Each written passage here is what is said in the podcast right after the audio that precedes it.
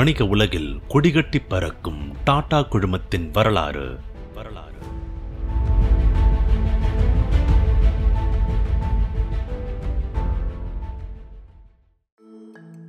டாடா எதிர்காலத்தை தீர்மானிச்ச அஞ்சு பேரை பத்தி இந்த முப்பதாவது பகுதியில விரிவா தெரிஞ்சுப்போம்.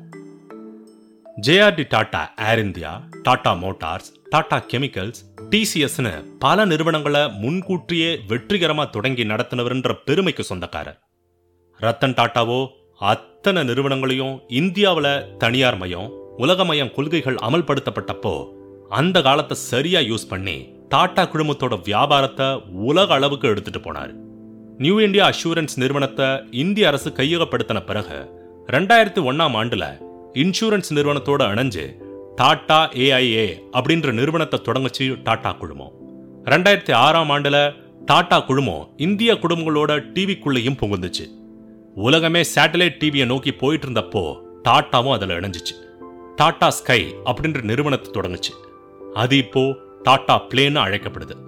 ரெண்டாயிரத்தி எட்டாம் ஆண்டுல டாடா மோட்டார்ஸ் இந்திய மக்களோட கார் அப்படின்ற பேரோட டாடா நேனோவை அறிமுகப்படுத்துச்சு. வெஸ்ட் பெங்கால்ல நிறுவப்பட்ட டாடா நேனோ பல அரசியல் பிரச்சனை காரணமா இந்தியாவோட ஒரு மூலையில இருக்கிற பெங்கால்ல இருந்து மற்றொரு மூலையில இருக்கிற குஜராத்துக்கு ஒட்டுமொத்த பிளான்ட்டையும் இடமாற்றம் செஞ்சுது. ஒரு கட்டத்துல டாடா குழுமத்தோட ஒட்டுமொத்த வருவாயில அறுபது சதவீதம் டேர்ன் ஓவர் வெளிநாடுகள்ல இருந்து வந்ததுன்னா ரத்தன் டாடா டாடா குழுமத்தை எந்த அளவுக்கு விரிவுபடுத்தி இருக்காருன்றதை புரிஞ்சுக்க முடியும். இதுபோக ஒரு இந்திய நிறுவனத்துல இந்தியாவிலேயே தயாரிக்கப்பட்ட காரான இண்டிகா டிசிஎஸ் நிறுவனத்தோட Eka super computer data of processing நிறுவனமா இருந்த டிசிஎஸ் ஒரு சாஃப்ட்வேர் ஜாம்பவான பரிணமிச்சு இன்னைக்கு உலகத்திலேயே டாப் நிறுவனங்கள்ல ஒன்னா ஜொலிக்கிறது போன்றவைகளை ரத்தன் டாட்டாவோட சாதனைகள்ல பட்டியலிடலாம்.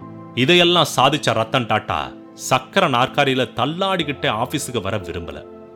ருசி மோடி தர்பாரி சேத் அஜித் கேர்கர் மாதிரி மிகப்பெரிய டாடா தலைவர்கள் வெளியேற காரணமா இருந்த டாடா குழுமத்தோட ரிட்டையர்மெண்ட் வயசு விதிப்படி ரத்தன் டாட்டாவும் குழும தலைவர் பதவியில இருந்து வெளியேற தயாரானாரு.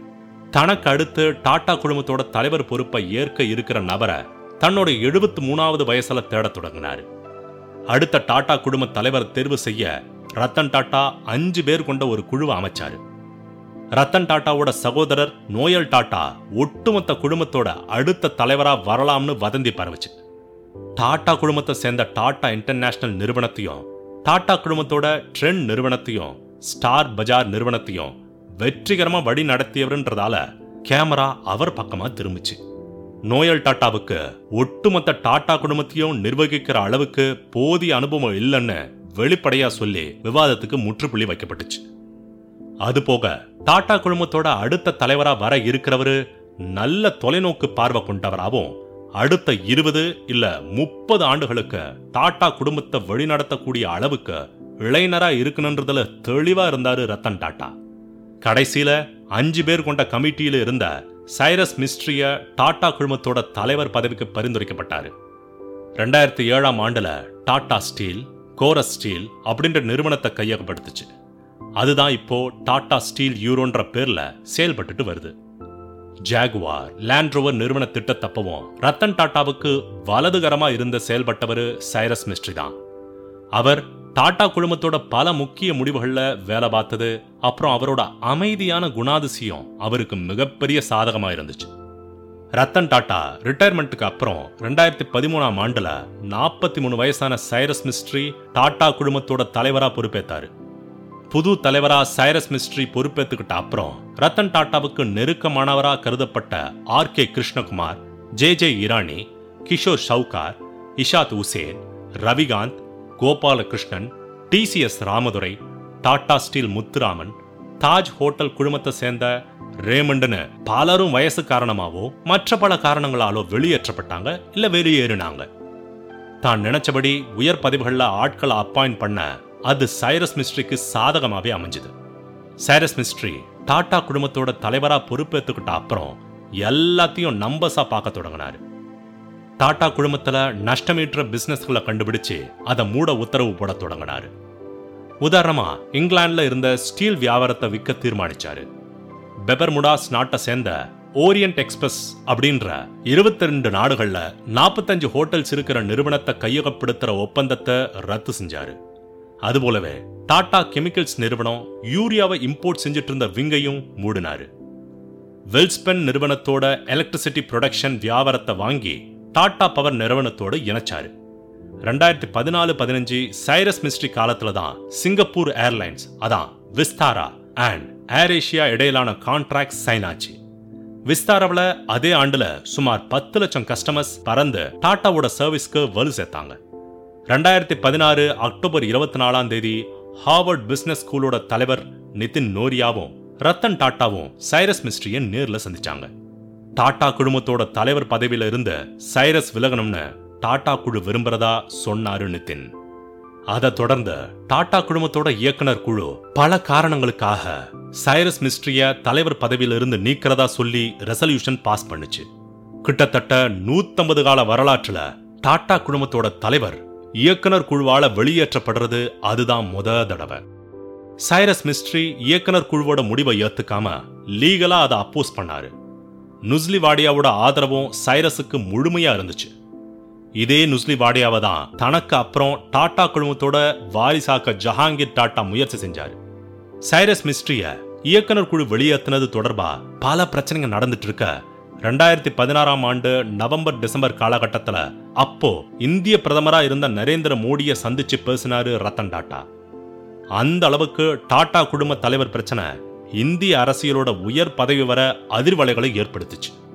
இப்ப வரைக்கும் சைரஸ் மிஸ்ட்ரி டாடா குழுமத்திலிருந்து தன்னை நீக்கினது தொடர்பா சுப்ரீம் கோர்ட் டாடாஸ்க்கு சாதகமா வழங்கின தீர்ப்பை எதிர்த்து மறுசீராய்வு மனு சமர்ப்பிச்சிருக்காரு. அந்த வழக்கு இப்ப நடந்துட்டு வருது.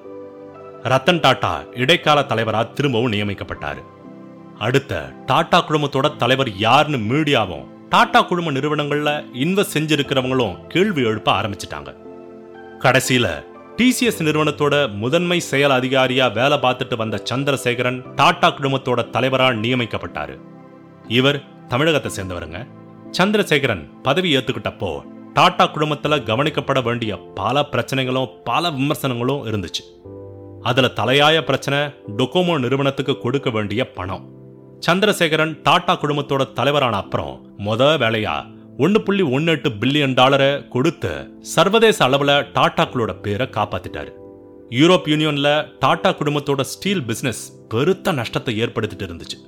ஆனா உலக அளவில் இரும்பு வியாபாரத்தோட நிலை கொஞ்சம் மேம்படுச்சு அது போக டாடா ஸ்டீல் ஜெர்மனியை சேர்ந்த டைசன் குரூப்போட ஒரு கான்ட்ராக்ட் போட்டது. இந்த மாதிரி சில நடவடிக்கைகளால இரும்பு வியாபாரம் ஸ்டடி ஆக தொடங்குச்சு. இந்தியாவில் பூஷன் ஸ்டீல் நிறுவனத்தை சுமார் முப்பத்தஞ்சாயிரம் கோடி ரூபாய் கொடுத்து வாங்கினது. ஏர் இந்தியாவை திரும்பவும் டாடா குழும வாங்கினது. ஏர் ஏஷியா ஏர் இந்தியான்னு இப்போ டாடா குரூப் ஒட்டுமொத்த இந்திய விமான சந்தையில சுமார் இருபத்தஞ்சு சதவீதத்தை தன்னோட கையில வச்சிருக்கிறது.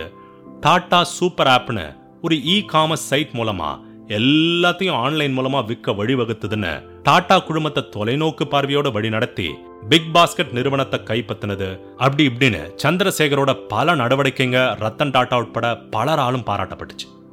அதுக்கு சான்றா சந்திரசேகரன் நடராஜனுக்கு திரும்பவும் அடுத்த அஞ்சு வருஷத்துக்கு டாடா குழுமத்தோட தலைவராக இருக்க டாடா சன்ஸ் இயக்குனர் குழு அனுமதி அளிச்சிருக்கு.